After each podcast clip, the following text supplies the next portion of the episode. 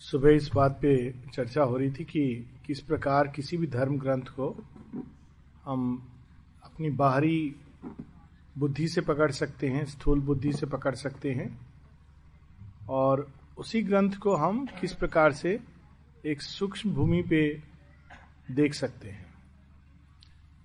गीता जैसे ग्रंथ के साथ एक और समस्या होती है। शेरविंद बताते हैं कि it is a catholic and many sided scripture वो किसी एक विचारधारा का नहीं, किंतु उस समय जो भी विचारधाराएँ अध्यात्म के मार्ग में जाने की, जीवन के बारे में, ईश्वर के बारे में, जो भी विचारधाराएँ थी, गीता उन सबको लेकर, उनके अंदर छिपे सत्य को निकालकर, वो एक बहुत ही सशक्त और विशाल पथ मनुष्य को के सामने रखती है। और इस कारण ये गीता के साथ बहुत ही संभव है कि हम उसके किसी एक भाग को, किसी एक श्लोक को या कुछ श्लोकों को लें और बिल्कुल ही जो अर्थ है उसके विपरीत अर्थ निकालें। ये चीज़ माँ श्री अरविंद की लेखनी के साथ भी होती है और माँ ने एक जगह कहा है कि यदि तुम सच में जानना चाहते हो कि श्री अरविंद ने क्या कहा है तो तुम्हें उस विषय पर उन्होंने जो कुछ कहा है वो सब पढ़ना होगा। तब तुम्हें यह पता चलेगा कि वो वास्तव में क्या कहना चाह रहे हैं। कई बार हम लोग थोड़ा सा एक पैसेज, कहीं से दूसरा पैसेज, गीता के साथ ये बहुत अधिक होता है कि गीता तो उस अनुपात में बहुत छोटा, अगर हम शेयरविंद की लेखनी को ले, किंतु गीता के अंदर कितनी पूरा एक योग का सेक्शन है जो सांख्य योग के ऊपर शेयरविंद। अगर हम केवल उस भाग को लें तो ऐसा लगेगा मानो श्री अरविंद मानो श्री कृष्ण सांख्य योग के बारे में कह रहे हैं। और गीता में ही हम देखते हैं कि ये समस्या और उसका निदान भी है। गीता में जब दूसरे और तीसरे अध्याय के अंत में श्री कृष्ण बार बार बुद्धि योग की बात करते हैं और कर्म से आगे बुद्धि की बात करते हैं, विशेषकर कि दो प्रकार के मनुष्य हैं। एक जो बिना बुद्धि के प्रयोग के कर्म करते जाते हैं।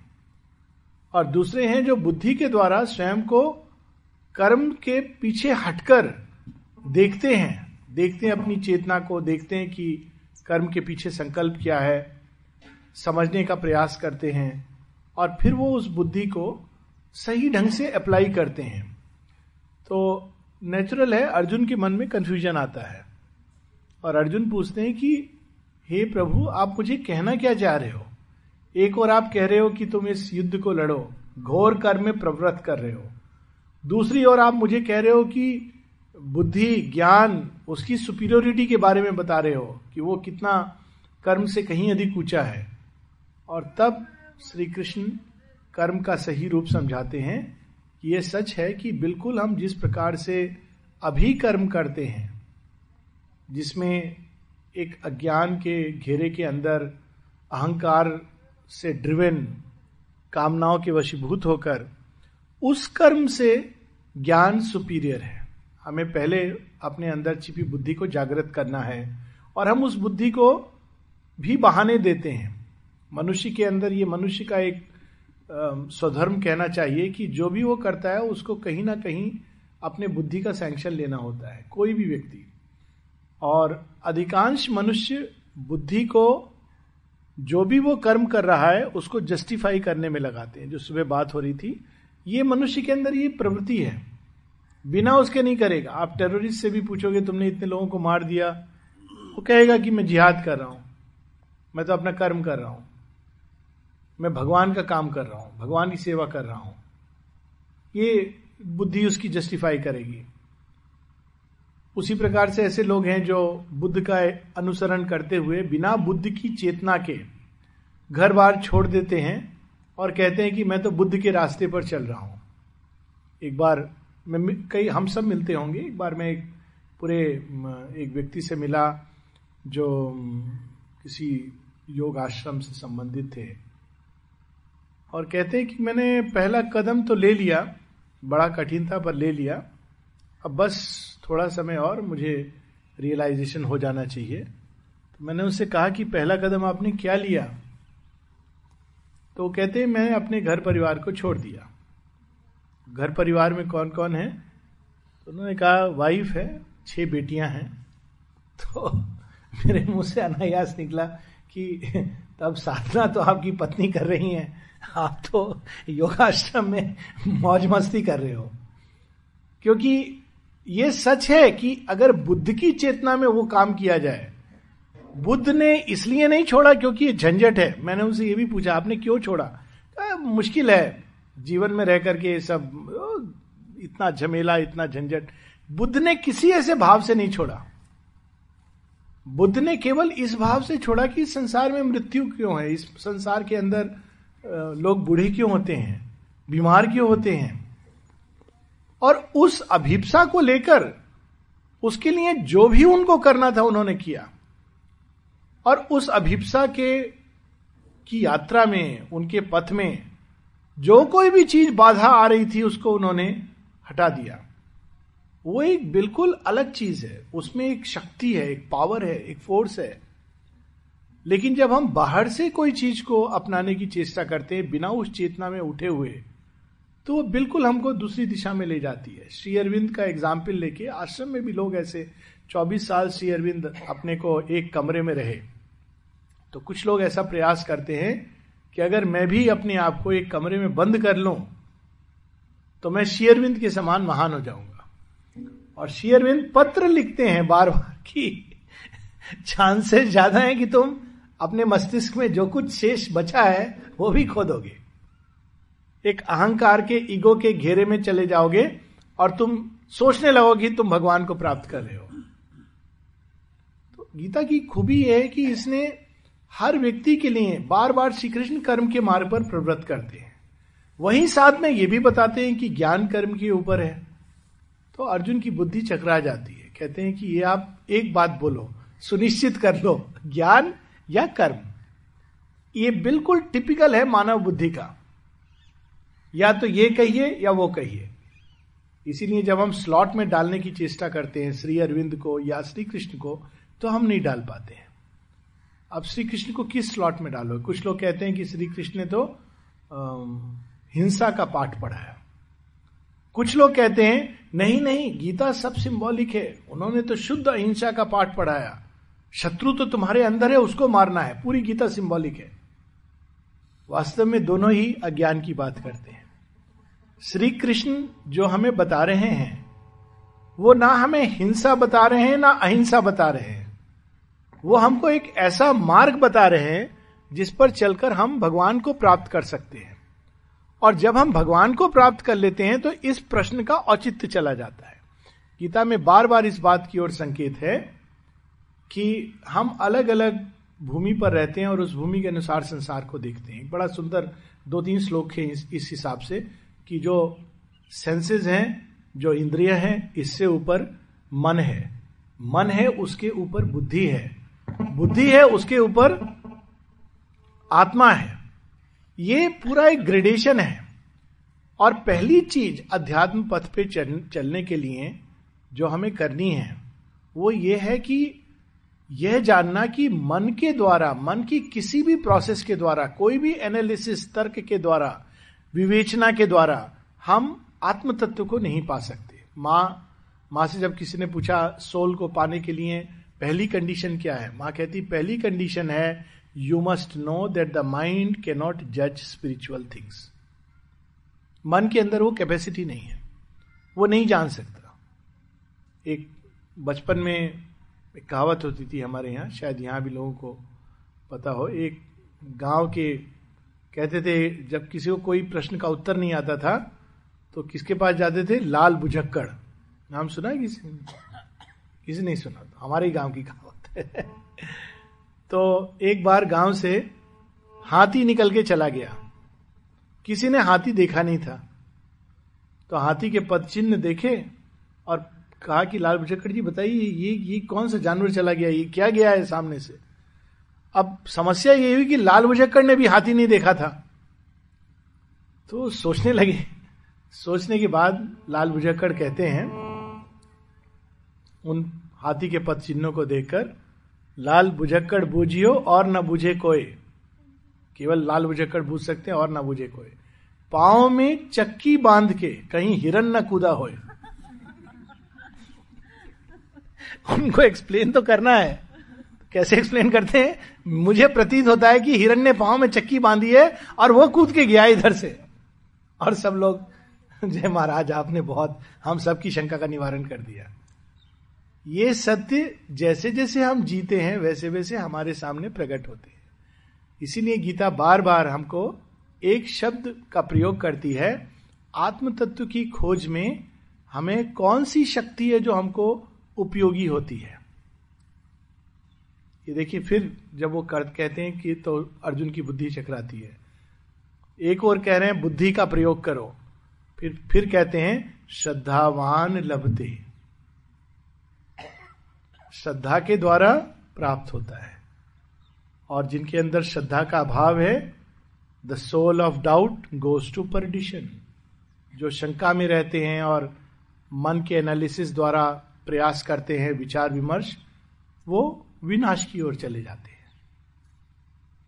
अब देखिए उन्होंने एक तीसरा फैक्टर दे दिया। एक और कहा कर्म, दूसरी ओर कहा बुद्धि, साथ में कह दिया श्रद्धा। अब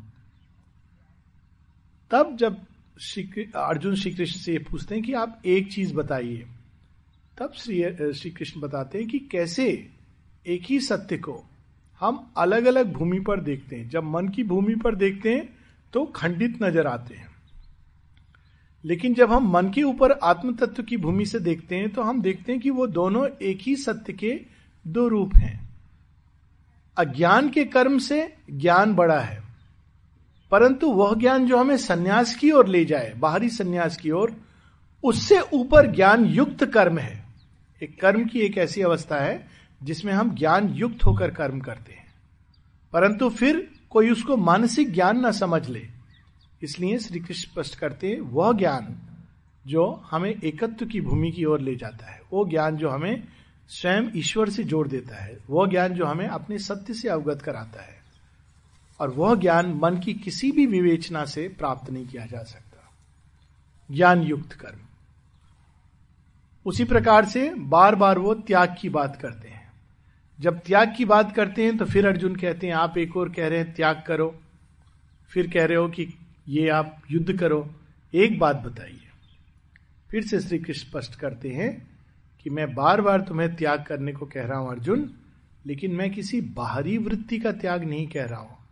मैं आंतरिक प्रवृत्ति का त्याग करने को कह रहा हूँ। तुम जब तक यह कर्म, चाहे सन्यास का कर्म हो, सन्यास भी एक कर्म है, जाना, अंदर अपने प्रयास करना।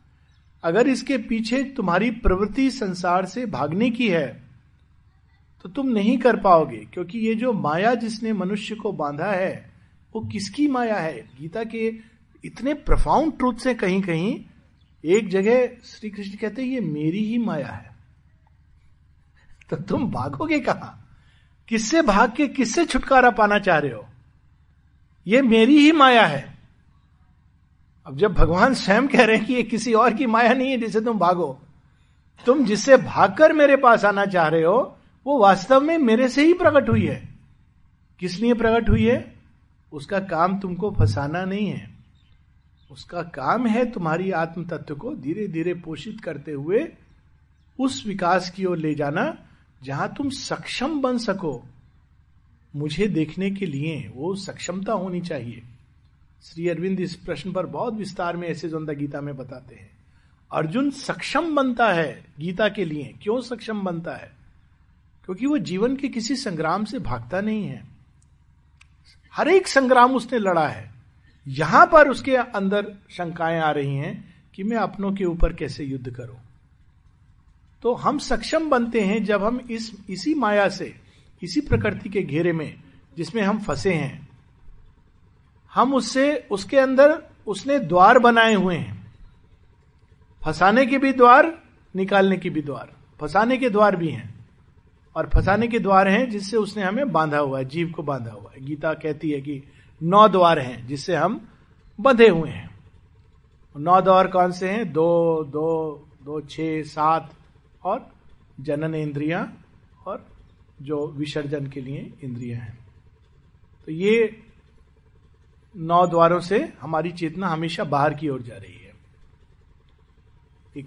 केवल इतना ही इस प्रोफाउंड ट्रुथ को अगर हम देख ले तो जीवन बदल जाए। अब देखिए इसके अंदर क्या सुंदर, क्या अद्भुत, अकल्ट ट्रूथ्स हैं। गुह्य सत्य विद्यमान है। हर समय हम चीज़ों को देखते रहते हैं, सुनते रहते हैं, उसमें रस लेते हैं। और जब देखना सुनना बंद कर देते हैं तो किसमें रस लेते हैं? उन्हीं विषयों के ऊपर रस लेते हैं, लेकिन मन के अंदर उनका ट्वेंटी फोर सेवन चैनल चलता रहता है। तो लोग जब कहते हैं बच्चों को, टीवी बंद कर, टीवी के देख देख करके तेरा दिमाग खराब हो रहा है। अब, अभी तो बच्चे इतना नहीं कहने लगे, थोड़े समय बाद और थोड़े योगनिष्ठ बच्चे आएँगे, कहेंगे, पापा, मम्मी, आपने टीवी बंद किया? तो बोले, कौन सा? आपके अंदर दिमाग में जो चल रहा है दिन भर, कि मैं आगे पढ़ाई करूँगा कि नहीं, मेरा क्या होगा, इसका क्या होगा, मेरे शेयर मार्केट का क्या होगा चौबीस घंटे चल रहा है। किन चीज़ों में ये इंद्रिया, ये मन चल रहा है? मन को छठी इंद्रिय कहा गया है। उन्हीं विषयों में चल रहा है, जो इंद्रियों के स्पर्श से संपर्क द्वारा हमारे अंदर आती है। तो क्या हो रहा है? एक और तो जब हम इंद्रियों से संसार के साथ संबंध जोड़ते हैं, केवल इंद्रियों से तो सारी चेतना बाहर की ओर जा रही है। हम उसमें रस, सारी की सारी ऊर्जा जा रही है, उस दृश्य में। कई बार ऐसा होता है ना लोग, अरे, वो देखो उनकी आँख हाव भाव सब बदल जाता है। उसके बाद थक जाते हैं। उस समय बड़ा मज़ा आता है। थोड़ी देर बाद थक जाते हैं। फिर जब आप, जब पूछेंगे कि मैं क्यों थक जाता हूँ? आजकल डॉक्टर साहब बहुत थकान हो रही है। तो डॉक्टर देख करके आपको थायराइड है, ये हो, वो, तमाम चीज़ें। लेकिन ऊर्जा पूरी की पूरी बाहर जा रही है। फिर जब कंसेंट्रेट करने बैठते हैं, ध्यान के लिए तो क्या होता है? वही मन सेंसेस बंद हैं। आँख बंद है, कान में भी रुई लगा लेते हैं कुछ लोग। दिमाग के अंदर वही विषय चलता रहता है। इसको श्री कृष्ण कहते हैं मिथ्याचार। जो बाहर से निग्रह करता है, किंतु अंदर उसकी, उसका मन उन्हीं विषयों में रमा हुआ है।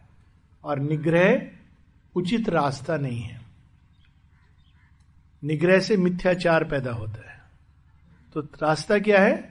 श्री कृष्ण कहते हैं, संयम।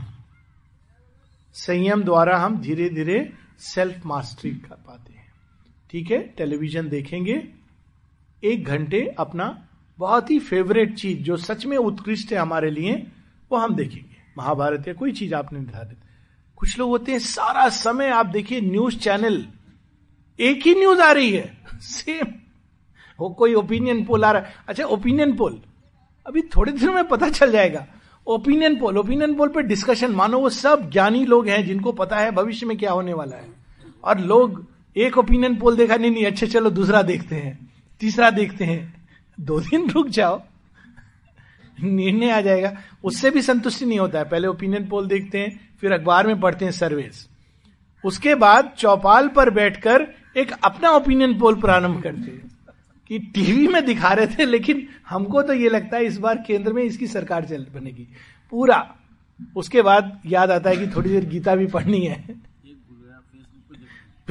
फेसबुक पे। फेसबुक बेचारा फिर भी ठीक है, उसमें जाना जरा कॉम्प्लिकेटेड है। और ज़्यादा कुछ देखने का नहीं है। पर ये टीवी जो है, वो एकदम पूरा एनग्रॉसिंग है। फेसबुक एक, उसका एक दूसरा आयाम है। वो मानव को फ़िज़िकल सीमाओं से परे एक कम्युनिटी का फॉर्म है। पर इन्वॉल्व कंप्यूटर किसी भी चीज़ में, अगर हम बाहर की इंद्रियों से इन्वॉल्व होते हैं तो हम उसमें खो जाते हैं, बह जाते हैं। फिर मन क्या करता है? उन चीज़ों को पाने की चेष्टा करता है। फिर पाने की चेष्टा करता है तो वो इंद्रिया उसमें घूमती हैं। श्री कृष्ण कहते हैं, ये तरीका नहीं है। पहले संयम, सात्विक जीवन, अपनी कामनाओं को ईगो के द्वारा ही, फिर भी है लेकिन एक सात्विक अहंकार। सात्विक अहंकार रजसिक और तामसिक अहंकार से हमें काफ़ी हद तक उसको कमज़ोर बना देता है। रजस की पकड़ बड़ी स्ट्रांग है। सात्विक अहंकार उसको कमज़ोर करता है। और जब हम सात्विक भाव से जीवन जीते हैं तो फिर हम तैयार हो जाते हैं फॉर द नेक्स्ट स्टेप और इसको बड़े सुंदर ढंग से देवासुरी संपदा में बहुत विस्तार से श्री कृष्ण बताते हैं कि दो प्रकार की कमाई हम लोग करते हैं, जीवन में जाते हैं तो। एक कमाई है जो असुर की कमाई है, और दूसरी कमाई है जो देवताओं की कमाई है। असुर की कमाई क्या है? बड़ा सुंदर वर्णन है। आज मैंने अपने इस शत्रु को पराजित किया, कल औरों को भी पराजित करूँगा। आज मैं इस मुकदमे में जीता, कल उस मुकदमे में जीत जाऊँगा। आज मेरे पास इतने रुपए हैं, कल और रुपए आ जाएँगे। यह सुर की कमाई है। इट इज़ मेंशन गीता में इसका बहुत सुंदर विवरण है। और जब हम ये कमाई करते हैं तो हम जानते भी नहीं, हम अनेकों अनेकों चिंताओं के पाश में बंधते जाते हैं। और दूसरी कमाई है, देवत्व की कमाई। देवताओं की कमाई। वो कमाई क्या है? वो यज्ञ करने के द्वारा, जब हम यज्ञार्थ जीवन जीते हैं, यज्ञ रूप में जीवन को जीते हैं तो हमारे अंदर देवत्व का विकास होता है देव गुणों का विकास होता है। और उनकी बड़ी सुंदर लिस्ट है मे बी कल we will read that list क्योंकि वो वास्तव में इट इज़ वर्थ रीडिंग कि देवताओं की कमाई क्या है, हम अभी भी पढ़ सकते हैं, क्योंकि इट्स इसको हम लोग प्रैक्टिकल रूप में, वाह वेरी गुड ओह, दिखाई, वही चैप्टर खुल गया, बहुत बढ़िया। See how the Lord guides you deva and asura chapter as open तो किस प्रकार से हम देवत्व की कमाई अपने अंदर कर सकते हैं? किन चीज़ों का हमें विकास करना है? अहिंसा। एक और युद्ध के लिए प्रवृत्त कर रहे हैं तो फिर अहिंसा की क्या बात कर रहे हैं? सच्ची अहिंसा कौन सी है? गांधीयन अहिंसा नहीं है कि अंदर हम क्रोधित होते रहेंगे। बाहर से हमने एक मुखौटा पहना है अहिंसा का। अहिंसा, वह अहिंसा है जैसे बुद्ध की अहिंसा। अंदर में हमारे अंदर घृणा का स्पंदन ना हो। हिंसा का प्रारंभ अंदर होता है। जो हिंसक व्यक्ति होते हैं, अंदर उनका जो प्राण तत्व है, बहुत कमज़ोर होता है। हिंसा के द्वारा ही उनको लगता है कि वो जी रहे हैं। उनको आभास होता है कि हम कुछ हैं। जब वो किसी को पकड़कर अपने पाँव के तले रोनते हैं तो उनको ये आभास होता है कि हम जीवित हैं। नहीं तो उनको आभास नहीं होता। और वास्तव में वो जीवन नहीं है, वो मृत्यु है। ये भी गीता में बड़े सुंदर ढंग से, या निशा सर्वभूता नाम तस्य जागृति संयमी। वह, जिसमें सब लोग सोए हुए हैं आत्म तत्व के बारे में नहीं जानते, संयमी उस चीज़ को प्राप्त करता है। और वह जिसको, जिसमें सबको लगता है कि जो जीवन है, संयमी उसको मृत्यु तुल्य समझता है। उसके लिए वो रात है। अहिंसा सत्य, क्रोध, त्याग। क्रोध एक आसुरी संपदा है। एक और कह रहे हैं, युद्ध कर। साथ में कह रहे हैं, हृदय के अंदर अहिंसा को धारण कर, तब युद्ध कर। हाउ टू अंडरस्टैंड दिस क्या ये संभव है कि हम युद्ध करें, लेकिन अंदर, हमारे अंदर कोई स्पंदन नहीं हो इस बात का कि वो घृणा करता हूँ, मर जाए तो अच्छा होगा, कैसे भी हम जीत जाएँ। Beautiful how what a possibility पर भगवान इसी प्रकार से करते हैं। सारी सृष्टि में जब वो अपना कभी कभी एक डिस्ट्रक्टिव रौद्र रूप लेते हैं तो उनके अंदर ये भाव नहीं आता कि वो मेरा शत्रु है। केवल एक ही भाव होता है।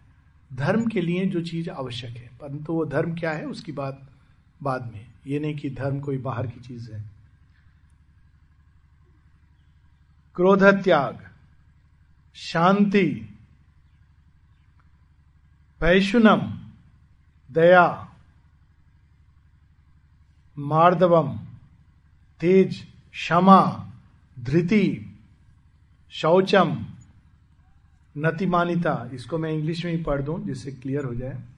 कई लोगों की ये बहुत शुद्ध हिंदी है। Fearlessness Abhay.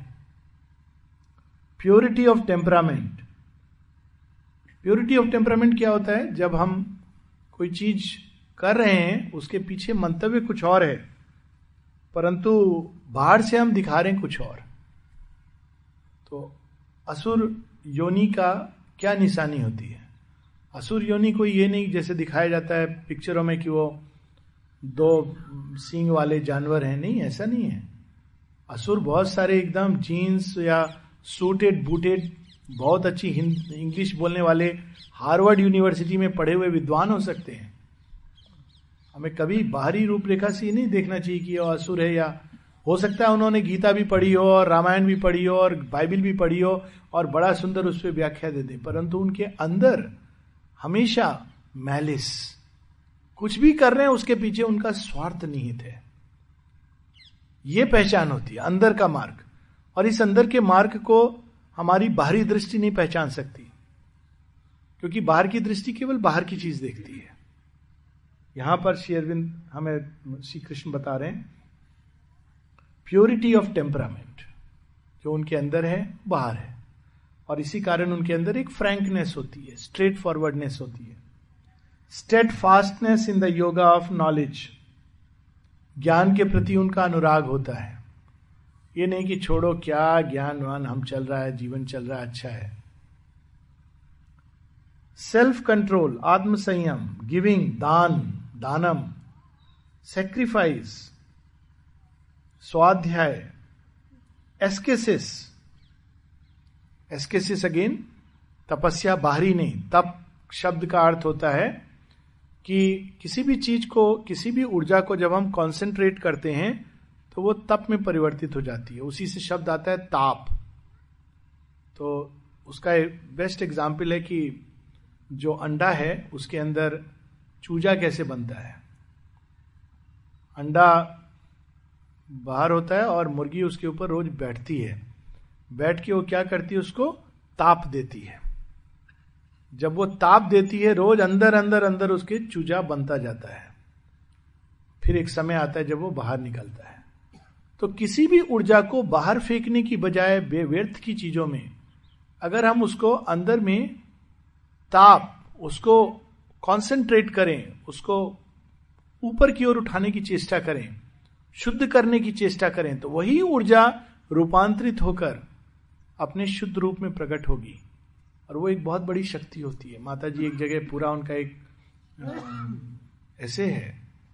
Fourfold austerities and the fourfold liberation चार प्रकार के तप।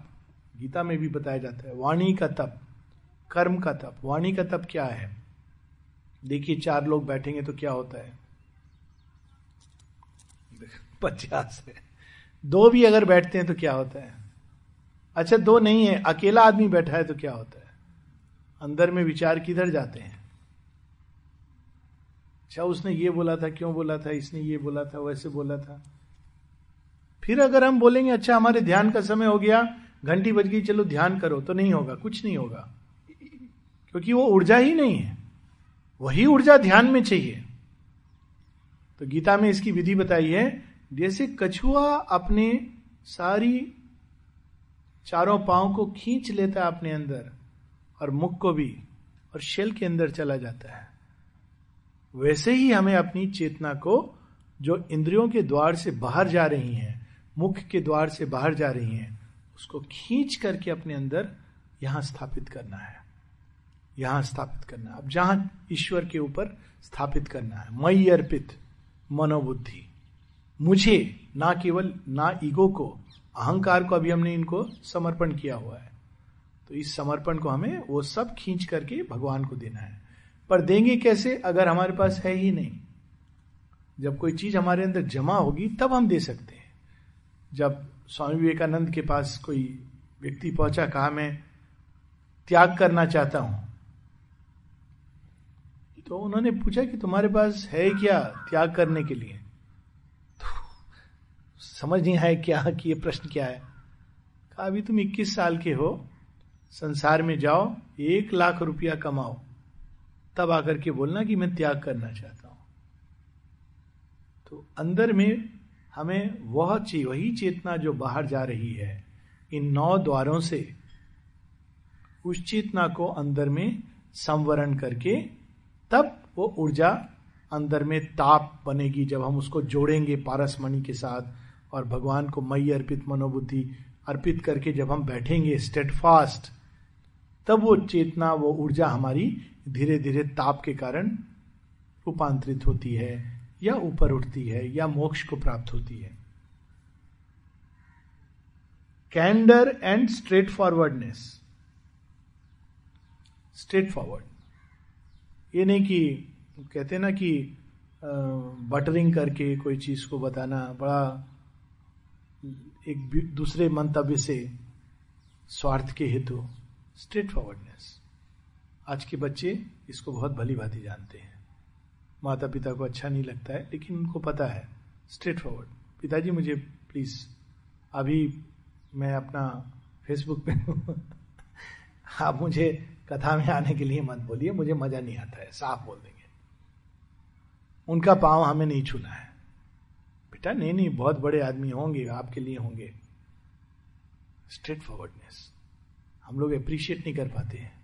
वास्तव में वो बिल्कुल सही जानते हैं। एब्सेंस ऑफ़ रात हार्मलेसनेस ट्रुथ केवल इस एक चीज़ को अगर हम पकड़ लें गीता की ट्रुथ सत्य का अनुसरण। श्री अरविंद से ये भी सुबह के प्रश्न से है। श्री अरविंद से किसी ने पूछा था कि श्री कृष्ण ने झूठ बोला, उसके बारे में आपका क्या कहना है? श्री अरविंद कहते हैं, महाभारत में जो भी बाद में चीज़ें लिखी हो, वो अलग बात है। There is not a single instance where Shri Krishna told an untruth तो कई चीज़ें लोक प्रचलित हो जाती हैं और हम उसको मान्यता दे देते हैं क्योंकि वो हमारे लिए हमको एक लाइसेंस मिलता है। आगे लिखते हैं कि यदि तुम अपने कलम से या अपनी वाणी से असत्य को प्रकट करते हो तो फिर तुम कैसे सत्य का योद्धा बनने की के बारे में सोच भी सकते हो। If you allow a truth untruth if you allow an untruth Shri Aurobindo की वाणी है however small to be express through your pen और your speech how can you aspire for truth सत्य वाणी में ये तप है ये नहीं कि हर समय हम सत्य बोल सके तो साइलेंस ये भी है चुप रहना ऐसे लोग हैं मैं मिला हूँ आश्रम में मिला हूँ अद्भुत लगता है चुप रहेंगे नहीं तो अगर बोलना है तो सत्य तो सत्य। Self denial calm absence of fault fault finding कितनी अद्भुत बात है। Absence of fault fault finding कुछ लोग होते हैं, उनको आप सब कुछ बढ़िया है तो भी वो एक गलती ढूंढ ही लेंगे।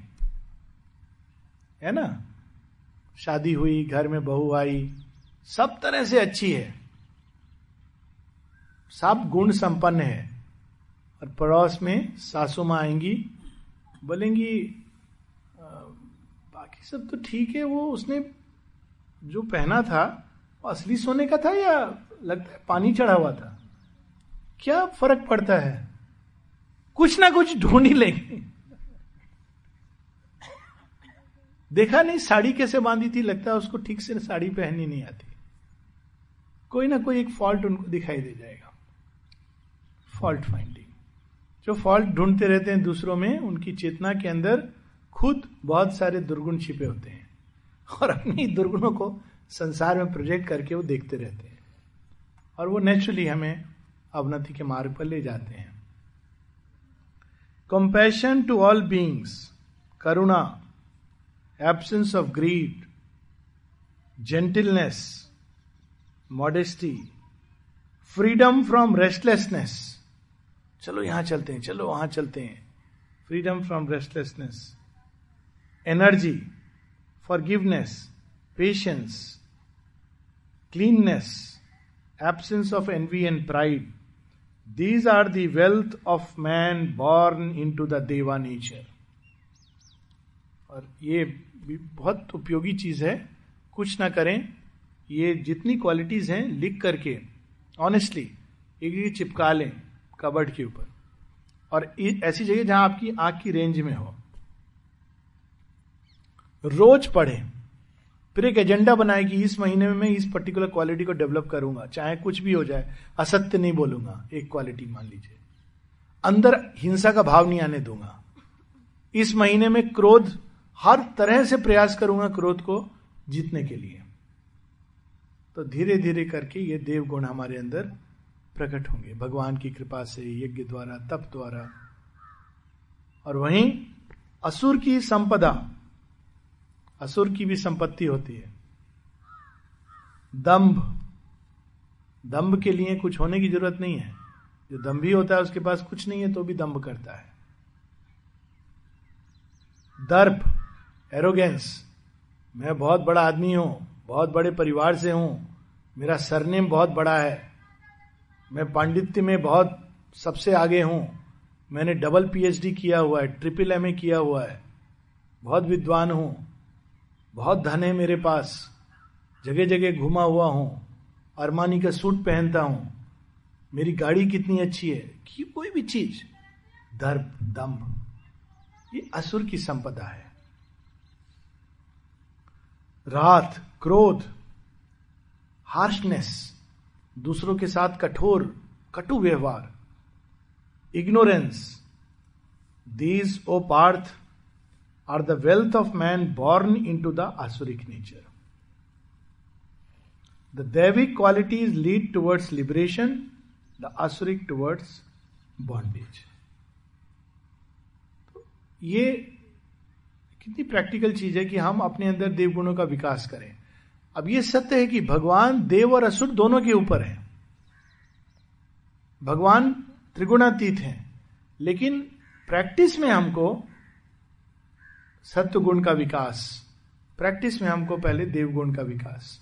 तो जब उन गुणों का विकास होता है, तब तो हम नेक्स्ट स्टेप के लिए तैयार हो जाते हैं। और जितना सेंसेस के ऑब्जेक्ट्स आएँगे, हमको बाहर से बंद नहीं करना है।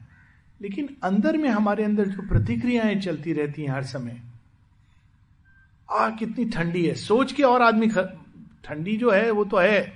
आपको बहन करनी है। लेकिन सोच के है ना, इस प्रकार का रिएक्शन उफ, कितनी ठंड है।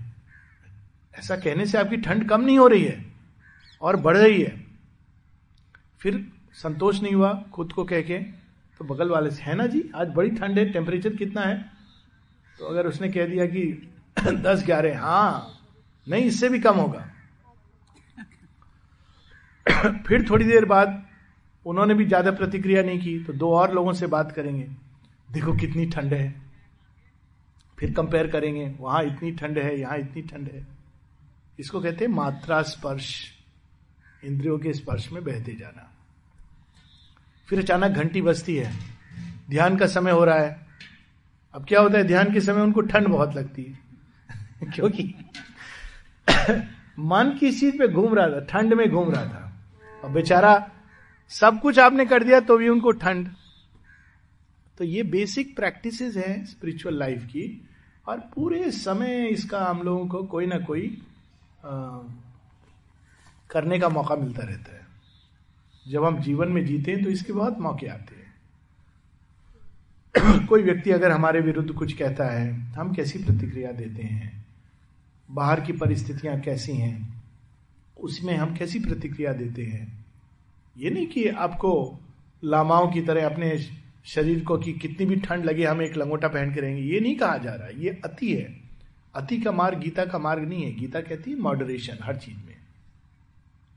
लेकिन मूल चीज़ है कि उससे हम इतना प्रभावित ना हो शरीर तो प्रभावित हो रहा है, शरीर के ऊपर ठंड लग रही है। कम से कम हम अपने मन को, अपने प्राण को, अपने भावनाओं को संयत रख सके। हम ये ना कहें कि ठंड लग रही है, इसलिए भगवान का ध्यान नहीं कर सकते। ये अवस्था नहीं होनी चाहिए। ठंड लग रही है तो हम भगवान को एक परम ऊर्जा के स्रोत के रूप में ध्यान करें। जिस भी रास्ते से हम जाएँ, हर चीज़ को हम यज्ञ की हावी के रूप में अर्पण करते चले। यज्ञार्थ कर्म। प्रत्येक अनुभव जीवन का। और यदि हम जीवन के अनुभवों से भागेंगे तो फिर गीता का योग तो एक संभव ही नहीं है। जीवन के थ्रू, कुरुक्षेत्र के थ्रू, श्री अरविंद बड़ा पावरफुल एक वाक्य कहते हैं but first we must acknowledge Kurukshetra. जीवन एक युद्ध है, और हम इस युद्ध को आसुरिक भाव से लड़ सकते हैं। तमो और रजोगुण के विकास से लड़ सकते हैं, या हम इसको देवी भाव से लड़ सकते हैं और सत्व रजोगुण का विकास करके लड़ सकते हैं। दिस इज़ द कुरुक्षेत्र धर्म क्षेत्र कुरुक्षेत्र, संवेदा युद्ध वही जो कर्म का क्षेत्र है, वही धर्म का भी क्षेत्र है। देखिए, कितना सुंदर सुबह बात हो रही थी भगवान की। भगवान ईश्वर, गीता में इतना विशाल द्वार खुला है। ईश्वर के प्रति, ईश्वर कौन है? इस प्रश्न को वेदों ने भी उठाया है। कौन है? किस देवता की आराधना करें हम? अग्नि है या इंद्र है या वायु है? श्री कृष्ण कहते हैं, वायु में भी मैं हूँ, अग्नि में, अग्नि का तेज मैं हूँ, वायु की गति में हूँ, जल में, स्वाद में हूँ, हर चीज़ के अंदर वो व्याप्त है। पाँचों तत्व उनके अंदर विलय है। सारी दिशाएँ उनसे प्रकट हो रही हैं। सब कुछ उनके अंदर बीज रूप में समाहित है। कितना विशाल, किस मंदिर में जाने की ज़रूरत है? जब इस भाव से एक बार हम जीवन जीने लगे कि हर चीज़ के अंदर शर भाव में भी हूँ, उसके परे अक्षर भाव में हूँ, और उसके भी परे मैं पुरुषोत्तम हूँ। मैं ही अधियज्ञ हूँ, मैं ही अध्यात्म हूँ। मनुष्य के अंदर जो शुद्ध प्रवृत्ति प्रकट होती है, जिसकी बात हो रही थी स्वभाव सुधर्म गीता कहती है आई एम दैट वो भी मैं हूँ, और मैं ही अधिदेव हूँ। वो हवि को मैं ऊपर ले जाता हूँ। हर चीज़ का अधिष्ठाता है। तुम किसी को कुछ भी ऑफ़र करते हो, वास्तव में वो मेरे पास आता है। अब देखिए, ये अगर हम बाहर बाहर से पढ़े तो कहें ओफ ये क्या बता रहे हैं श्री कृष्ण लेकिन अब इसको अगर हम इसके गहरे अर्थ में जाएँ हम लोग जीवन में सब लोग कुछ ना कुछ कर्म करते रहते हैं और कुछ ना कुछ पाने की चाह से। क्या ऐसा होता है कि हम जो चाहते थे कर्म के अनुपात में हमारी लॉजिक के कैलकुलेशन से वो हमको मिले? किसी के साथ नहीं होता। कभी भी नहीं होता। लगभग इसको हम हो जाए तो अपवाद है वो।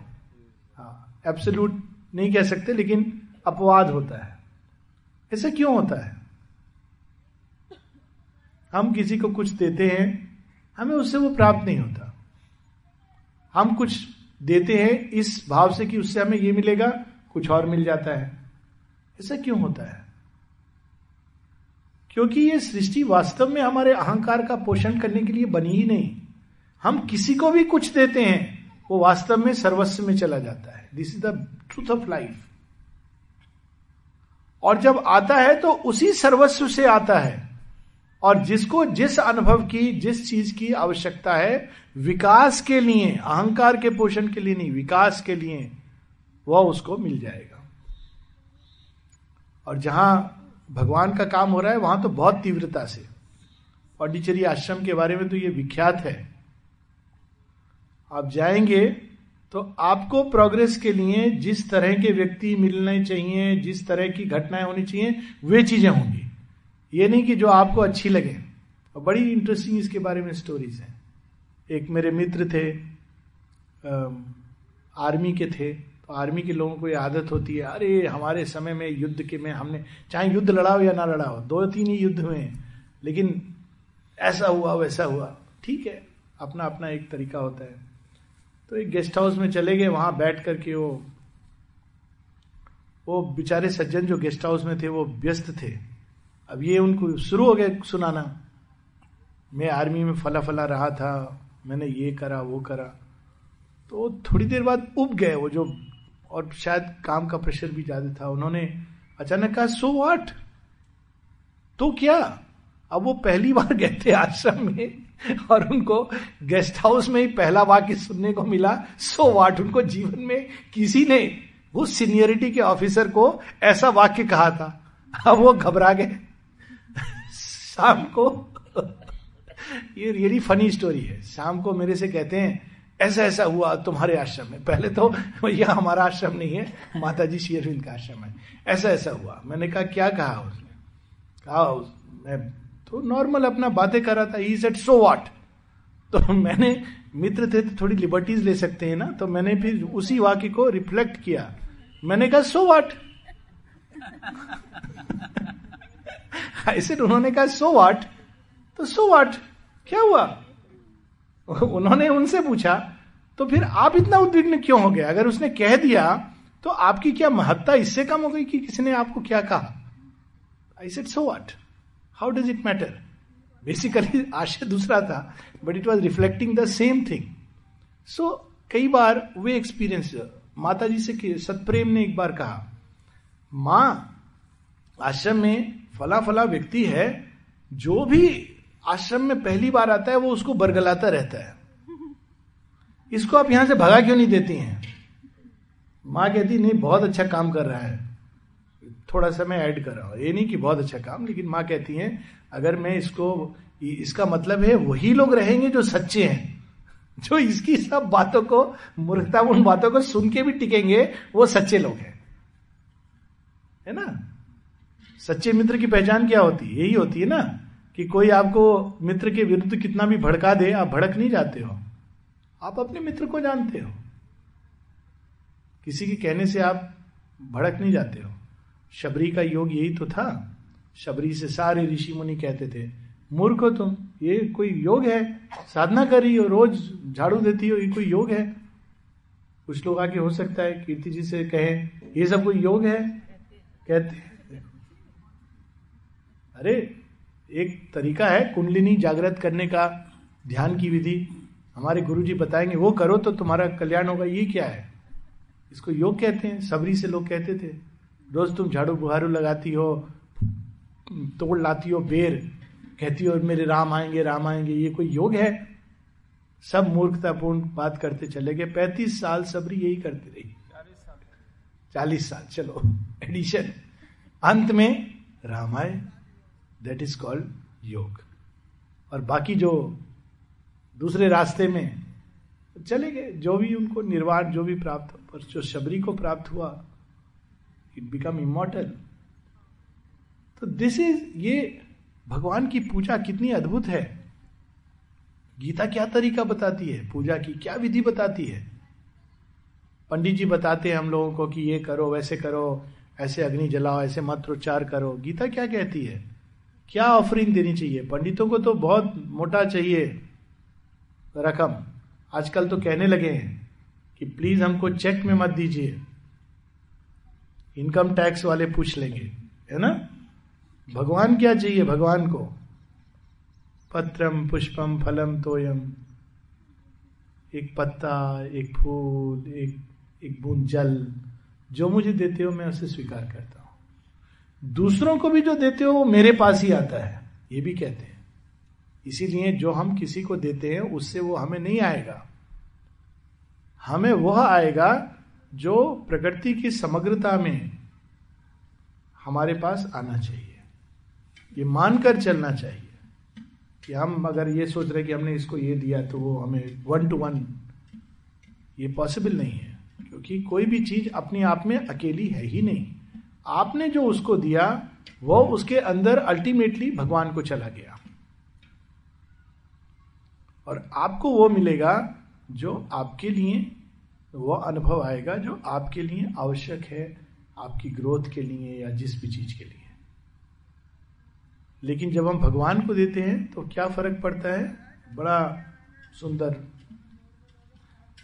जिसने भगवान को सचेतन रूप से दिया, जिसको भी दे रहा हो बाहर से, लेकिन भगवान को सचेतन रूप से वो भगवान को ही ऑफ़र कर रहा हो। अंदर में उसके भाव ये हो तो फिर भगवान उसकी सभी आवश्यकताओं का सब कुछ ध्यान रखते हैं। योग क्षेम वहाँ में हम। हर चीज़ का वो ध्यान रखते हैं। जो उसकी जरूरतें हैं, बाहर की, अंदर की, वे सब भगवान स्वयं देते हैं, क्योंकि उसने भगवान को ही अपना पूरा आश्रय बनाया है। सुनने में बड़ा आसान लगता है, बहुत कठिन है ऐसा करना। भगवान को ही अपना आश्रय बनाना, भगवान को ही हर चीज़ उनके लिए मान करके करना। इसका मतलब हमको सब आशाएँ जो हम लोगों से रखते हैं उसको हटाना होगा। अगर आशाएँ हैं तो फिर हम भगवान को नहीं ऑफ़र कर रहे हैं। माता जी से किसी ने पूछा था प्रेम के बारे में। माँ कहती हैं we will have a universal love for all but as for our selves we will expect nothing from anyone except the divine it is up to the divine to give us what he thinks we need सबको आप प्रेम दे रहे हो, लेकिन आशा किसी से नहीं कर रहे हो। क्यों? क्योंकि आशा भगवान से भगवान देंगे प्यारा। और जब वो देंगे तो फिर क्या लिमिट है? क्या सीमा है? क्या आनंद है? ये रास्ता गीता का मार्ग है। बहुत विशाल मार्ग और अनेकों अनेकों पड़ाव से गुजरता है। जिसकी बात हम लोग करेंगे कल फिर से। आज हम लोग यहाँ रुकेंगे, फिर क्वेश्चन आंसर सेशन करेंगे ना we take almost twenty minutes break और we can start the question answer हाँ बोलो धर्म जो बुद्ध के छोड़ के आए थे छह लड़कियों को हाँ। तो हम लोग भी तो इसी तरह ही हैं। वहाँ नहीं तो क्या हुआ? हाँ बहुत लोग इस प्रकार से क्योंकि असली चीज़ जो छोड़नी है वो अहंकार और कामना को छोड़ना है जो छूटती नहीं कहीं भी जाने से। बिल्कुल सही बात हाँ। तो स्टोरी भी है ना। कई स्टोरीज हैं इस पर। राजा सिखी ध्वज और चुड़ाला की स्टोरी है। चुड़ाला बड़ी रियलाइज्ड सोल है। बड़ी सिंबॉलिक स्टोरी भी है। राजा सिखी ध्वज उस समय संसार की जो सबसे सुंदर स्त्री उससे शादी करना चाहता है। और उस समय का संसार था काशी और मथुरा के बीच। उसी को लोग संसार मान बैठते थे। तो वहाँ पर चुड़ाला राजकुमारी अनिंद सुंदरी है। विवाह करता है, उसको प्रेम है उनके देह से। परंतु चुड़ाला को सिखी ध्वज जानती है कि इसके अंदर कोई चीज़ है जो एक दिन खुलेगी भगवान के प्रति। लेकिन वो कुछ कहती नहीं है। कुछ समय बाद सिखी ध्वज का मन उब जाता है चुड़ाले से। तो भी वो कुछ नहीं कहती है। फिर वो धीरे धीरे क्योंकि उसके कंपनी में है, उसको वैराग्य पकड़ लेता है। कहता है, आज से मैं राजपाट छोड़ करके जा रहा हूँ जंगल। तो चुड़ाला कहती, ठीक है। वो जंगल चले जाते हैं, चुड़ाला राज, राजभार संभालती है। कुछ वर्षों बाद चुड़ाला को लगता है, अब समय आ गया इसको। ये सारे इन चीज़ों से गुजर गया है। Now is the time is right तो वो सिखी ध्वज के पास कहती है, जाती है भेष बदल के तपस्वी का भेष बदलती हैं और कहती है, तुम क्या कर रहे हो? कह रहा है, मैं तपस्या कर रहा हूँ। क्यों कर रहे हो? भगवान को पाने। भगवान को पाया नहीं। पाने के लिए क्या किया? कहता है, मैं अपना राज्य छोड़ दिया मैंने। अपनी सुंदर पत्नी छोड़ दी। कहता है अच्छा वो राज्य तुम्हारा था, पत्नी तुम्हारी थी। तो उसको भूल का ज्ञात होता है कि जो तुम्हारा था ही नहीं, तुमने तो उसको गलती से अपना आप समझा था। तुमने तो केवल उस, जो चीज़ तुम्हारी थी नहीं इल्यूजरी त्याग हुआ है ये तो। ये तो रियल त्याग नहीं हुआ। तो उसको कहते हैं हाँ वो तो मेरा था ही नहीं। तो फिर तुमने क्या छोड़ा? स्थान छोड़ दिया। जगह जगह जाता हूँ, जंगलों में जहाँ जहाँ अच्छा तुम कहीं ना कहीं तो जाते हो ना? स्थान तो तुम्हारा सदैव उतना ही था। क्या छोड़ू फिर? मेरे पास ये कमंडलू है, ये वस्त्र है, इसका त्याग कर दूँ? तो कहते, नहीं नहीं नहीं, ये तुम रखो। तो क्या करूँ मैं? क्या छोड़ू जिससे मुझे ज्ञान प्राप्त हो? तो फिर कहता है ओ इस शरीर को मैं अपना मानता हूँ। इस शरीर को त्याग कर दूँगा।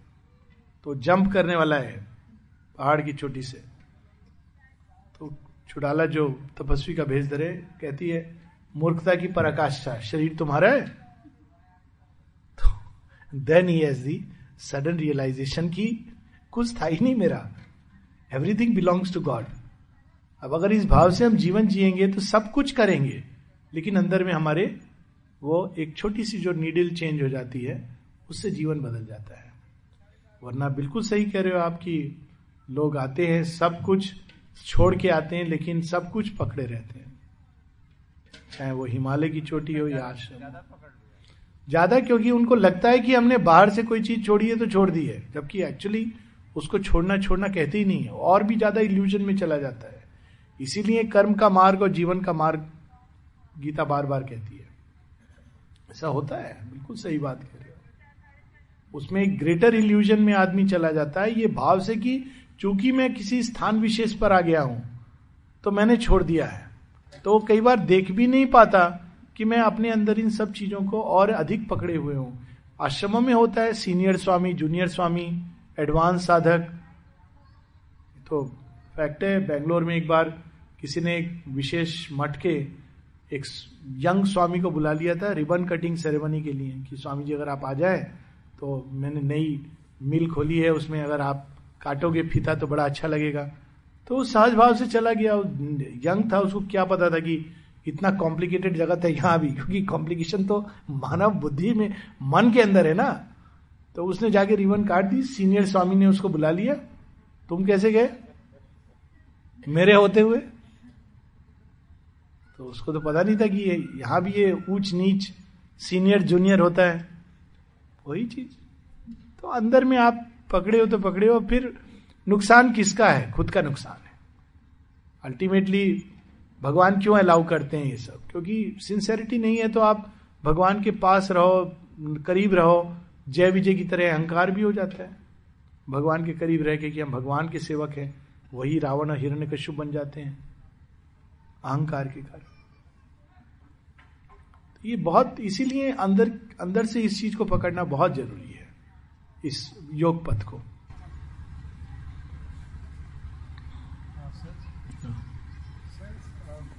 गीता में कहीं अतिमानस का उल्लेख होता है क्या? कहीं कोई ऐसा संकेत मिलता है कि यहाँ सुपरमेंटल लाइट की बात होती है? हाँ। गीता में दो तीन स्थान पर श्री कृष्ण ऐसा लगता है कि सुपरामेंटल के द्वार पे जाके उसको नॉक करते हैं। बिल्कुल स्पष्ट रूप से नहीं कहते उसमें मैं वो प्रश्न भी ले लूँगा ओवर माइंड गॉड हेड का। जैसे जब वो कहते हैं, व्यक्तो हम या अव्यक्तो हम तो सुपरमेंटल की बात कर रहे हैं। क्योंकि तो सुपर माइंड में ही दोनों एक हैं। उसके नीचे इसका भान नहीं है। उसके बियॉन्ड चले जाइए तो भान नहीं है। जब वो कहते हैं कि भय भी मैं हूँ, अभय भी मैं हूँ, वो जब उस विशालता में इंटेग्रल डिवाइन का जो वर्णन, उनका जो विश्व रूप आता है, जहाँ वही मृत्यु बन जाते हैं और वही भाजन कर रहे हैं और वही सब कुछ प्रकट कर रहे हैं। और सबसे अधिक जो क्रिप्टिक लाइन है कि वे योगी जो जरा, मृत्यु इत्यादि पर विजय प्राप्त करने के लिए साधना कर रहे हैं, वो मुझे बहुत अधिक प्रिय है। That is very amazing line तो जगह जगह और गीता का जो क्लोज है, वो सुप्रमेंटल योगा का प्रारंभ है। सर्वधर्मान परित्यज्या। शेयरविंद को जब योग साधना के लिए जो मिला था उनको, नियम या जो भी उनको करना है तो उसमें पहला था स्वधर्म का समर्पण। गीता कल्मिनेट्स विद दैट, सर्वधर्मान परित्यज्या मामेकम शरणम रजा लेकिन प्रत्यक्ष रूप से श्री कृष्ण नहीं कहते कई बार लोग इसे अटकलें लगाते हैं कि श्री कृष्णा वर्सेस श्री और बिंदो क्या श्री कृष्ण को पता नहीं था? ऐसा नहीं है। श्री कृष्ण श्री अरविंद एक ही सत्य से प्रकट आ रहे हैं और, हो रहे हैं और एक ही सत्य की ओर मनुष्यता को ले जा रहे हैं। लेकिन अंतर यह है कि जिस स्टेज पर मनुष्य खड़ा है उस स्टेज पर श्री कृष्ण प्रत्यक्ष रूप से सुपर माइंड के बारे में नहीं बता सकते थे। क्योंकि वो एक ऐसी भूमि थी जहाँ बहुत काम होना था, इसके पहले कि सुपर माइंड को रिवील किया जाए। तो उस समय मनुष्यता को जितना ज्ञान उनको देना था, उतना उन्होंने दिया। और साथ ही यह भी कह दिया कि शब्दों से बंधना नहीं, शब्द ब्रह्मति वर्तते, कि I will myself come इसको समझने के कई तरीके हैं। तो let me take the liberty कि मैं ही आऊँगा और इसका एक हायर एडिशन प्रकट करूँगा, तब तुम चिपक मत जाना कि वो पास्ट का ही। माता जी कहती ना every each avatar is the forerunner of a more perfect future realization but man have a tendency to defy the avatar of the past in opposition to the avatar of the future तो श्री कृष्ण उस समय मानव चेतना over mind के आगे जाने के लिए तैयार नहीं थी। तो उन्होंने उतना सत्य उसको बताया जितना मनुष्य देख सकता है। पर श्री कृष्ण ओवर माइंड से लिमिटेड नहीं है। इससे कई बार लोग ये सोचते हैं कि और शेयरविंद से तो जोकिंग क्वेश्चंस भी हैं, जिनके रिप्लाई शेयरविंद ने बड़े सुंदर ढंग से दिए भी हैं। एक जगह तो कहते हैं don't you want to posit me vis a vis Shri Krishna my double तुम मुझे श्री कृष्ण के साथ लड़ाना चाहते हो? You want me to argue about my own greatness against Shri Krishna जब ये कहा जाता है कि श्री कृष्ण ओवर माइंड के गॉडेड हैं, वो केवल इतना है, वो तो आनंद में है। आनंद में इज़ बियॉन्ड सुपरामेंटल वह कृष्ण है। कृष्ण का अर्थ है सब चीज़ों को जो अपनी ओर आकर्षित करता है। That is how the name Krishna comes लेकिन मनुष्य के लिए उस समय वह अवतार उस ओवर माइंड की चेतना तक मनुष्य को ले जाने के लिए वो उस रूप में प्रकट हुए। और वही फिर जब मनुष्य तैयार है आगे जाने के लिए तो श्री अरविंद का रूप लेकर आते हैं। So that is only reason why Gita में एक्सप्लिसिटली सुपर माइंड की बात नहीं होती है, लेकिन इम्प्लिसिटली उसके अंदर है कि मनुष्यता को आगे चलकर, लेकिन श्री कृष्णा उसमें है एक्सीड कर जाते हैं। जैसे होता है ना कि एक्सीडिंग योर ब्रीफ अब फट से ही रिटर्न्स क्योंकि वो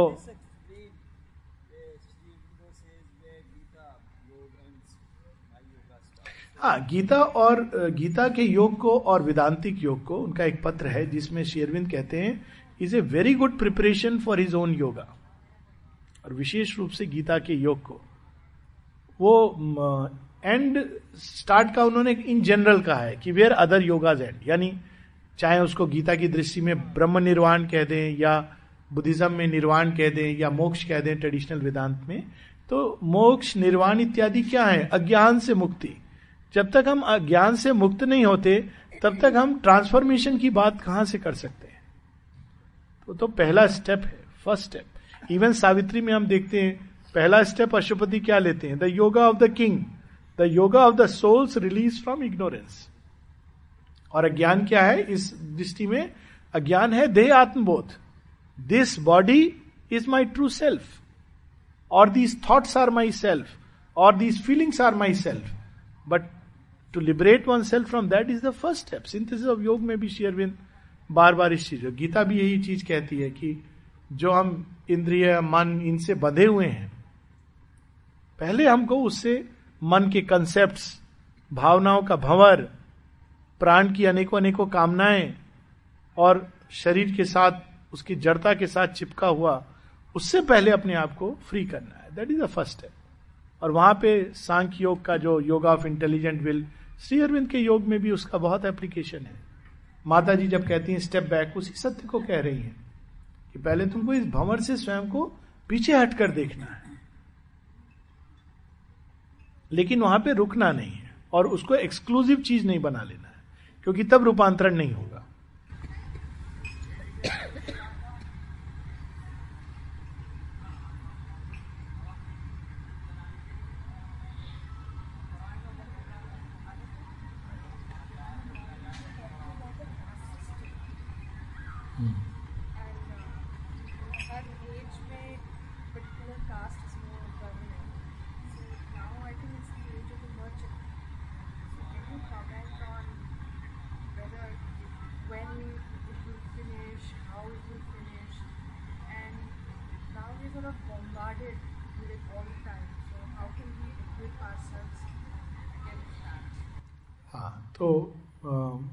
प्रश्न को एक थोड़ा वो कर लें कि सुबह जो बात हो रही थी कि अलग अलग जब वही चेतना का विकास हम बच्चों में भी देखते हैं कि छोटा बच्चा पहले देह आत्मबोध, फिर उसके बाद प्राण चिन्ह में फिर मनो में, मन में जीता है और फिर कुछ बच्चे उसको क्रॉस करते हैं। बच्चे मतलब बड़े होकर जो आत्म तत्व की ओर बढ़ते हैं। अधिकांश तो प्राण या मन की भूमि पर चला जाता है। किंतु अब एक ऐसे बीइंग एक ऐसे नए मानव की अगर हम शब्द यूज़ करें तैयारी हो रही है जिसके अंदर जो चारों, इन चारों सत्य को एक साथ धारण करेगा।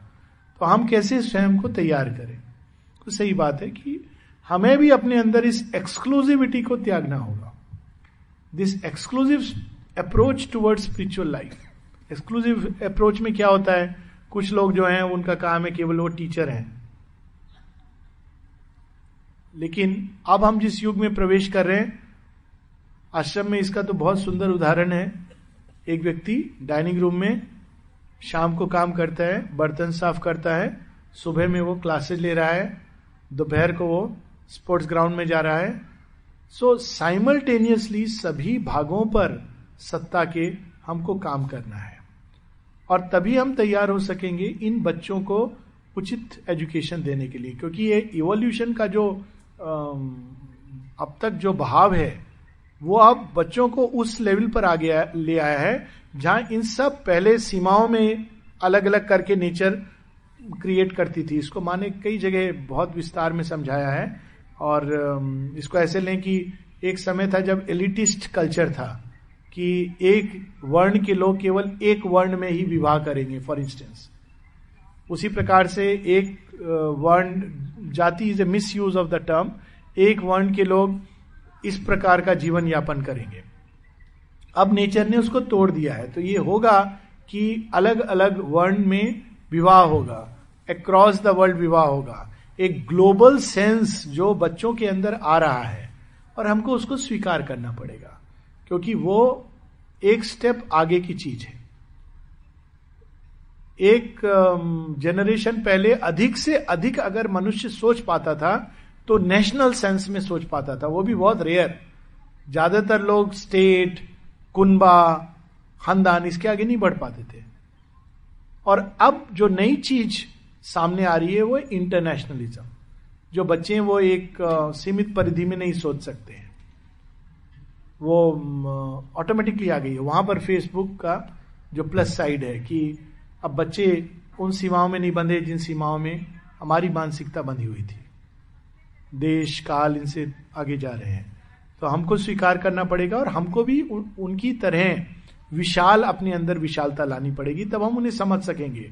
माता जी से ने किसने पूछा कि how to come down to the level of the children mother mother said not come down you have to grow up तो इक्विप तो हम तभी कर सकते हैं जब हम ग्रो करें। उस वाइडनेस में जिसमें ये जन्म लेते हैं इज़ अमेजिंग कई सारी हमारी धारणाएँ तो उनको अजीब सी लगती है। अभी आज के बच्चों से अगर आप जात पात की बात करो तो तो क्या रूढ़ीवादी कौन से सदी की बात कर रहे हो? अपने आप खत्म हो गया है वो। लेकिन एट द सेम टाइम उसका जो ट्रूथ है उनके अंदर प्रकट हो रहा है। अब वो ये बुरा नहीं फील करते कि हम चूँकि एक मेरे पिता एक बहुत बड़े शिक्षक थे तो अगर हम होटल में काम करेंगे तो हम कहीं नीचे गिर गए। ये भाव उनके अंदर नहीं है। They are fine with it आज की लैंग्वेज में they are cool with it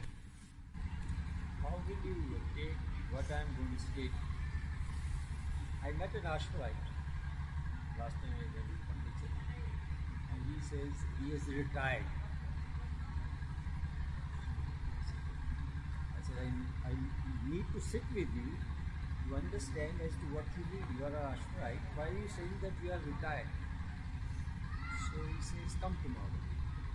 So I went to his place of work and uh, he gave me something to read. What Shri Aurobindo has said. That there's a time that you need to go with it.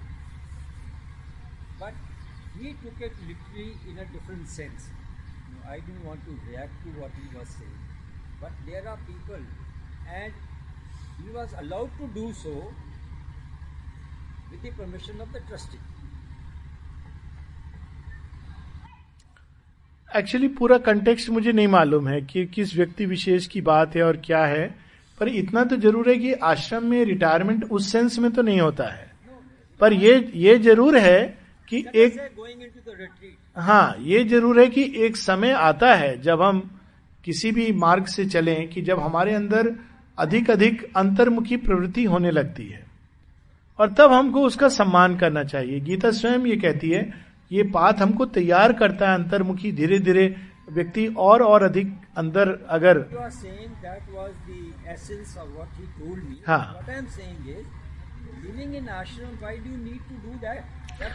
अच्छा क्योंकि आश्रम तो बहुत ही ज़्यादा कर्म प्रवृत्त आश्रम है। What you don't have to do that पर यह कि वो बाहर के फ्रेम की बात है कि अब जैसे कुछ लोग हैं जो शुरू में काफ़ी सुबह से शाम तक काम करते रहते थे। अब अगर उनके अंदर एक प्रवृत्ति ऐसी जागृत हो रही है कि नहीं, मैं अंतर्मुखी बनूं, मैं अब बाहर से इतना अधिक नहीं करना चाहता। ये नहीं कि मैं नहीं कर सकता, लेकिन I want I feel more and more indrawn तब उस चीज़ को रिस्पेक्ट किया जाता है। हाँ परमिटेड एक और आश्रम में. हाँ ऐसे ऐसे है ऐसी टेंडेंसीज एक दारा फॉर इंस्टेंस एग्ज़ाम्पल थे। दारा के अंदर ये प्रवृत्ति थी और आश्रम में शेयरविंद माँ ने स्वयं कहा है कि हर एक व्यक्ति अपने अपने ढंग से उसकी स्टेज के अनुसार। अब दारा एक और तो बड़े कट्टरपंथी थे लेकिन दूसरी ओर उनके अंदर ये अंतर्मुखी होने की प्रवृत्ति थी। तो उनको यही काम था, उनको कोई काम नहीं दिया था माँ ने बाहर से। उनको माँ ने, उन्होंने माँ से पूछा, माँ, मैं क्या काम करूँ? उन्होंने कहा, बी हैप्पी। तीन दिन बाद कहते हैं माँ, बहुत कठिन है, कोई और काम दे दो। खैर, दारा काफ़ी समय ध्यान में बिताते थे और बड़े अद्भुत ढंग से ध्यान करते थे। To close it on a lighter note. मच्छर आ रहे हैं तो क्या करेंगे? तो उनके कमरे में अगर कोई जाता तो लगता कि ये तो धुआँ से भरा कमरा सिगरेट पी रहे हैं क्या? पर वास्तव में उनके दो पाव में दोनों में चक्री पकड़ी होती थी मच्छर भगाने की। और उसके बाद वो ध्यान करते थे। हाँ हाँ नहीं, वो करते थे, उनका वो तरीका था। और उनकी बड़ी अद्भुत अद्भुत स्टोरीज हैं कि एक दिन उनके कमरे से कमरे में कोई आया तो कहा, देखो देखो तो चुप रहना। देखो, क्या हो रहा है? तो देखा, क्या हो रहा है?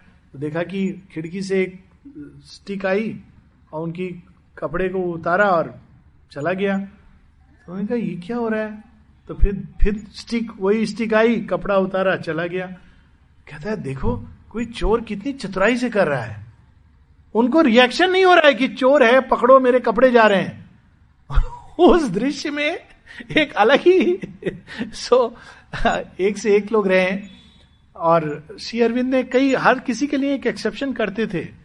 एक बार किसी ने कहा कि वो डाइनिंग रूम का टाइम है, ये व्यक्ति तो डाइनिंग रूम आता नहीं है, हम क्या करें? तो श्री अरविंद कहते हैं कि, ऐसा करो, ये लेट आता है। कहा, ये लेट आता है डाइनिंग रूम घंटी के बाद। तो श्री अरविंद ने कहा, उसके लिए खाना तुम रख दिया करो। तो कहा, कई बार तो खाना रखा रहता है, वो नहीं आता है तो क्या करें? तो कहा अच्छा एक टिफ़िन में रख के उसके बाहर लटका दिया करो।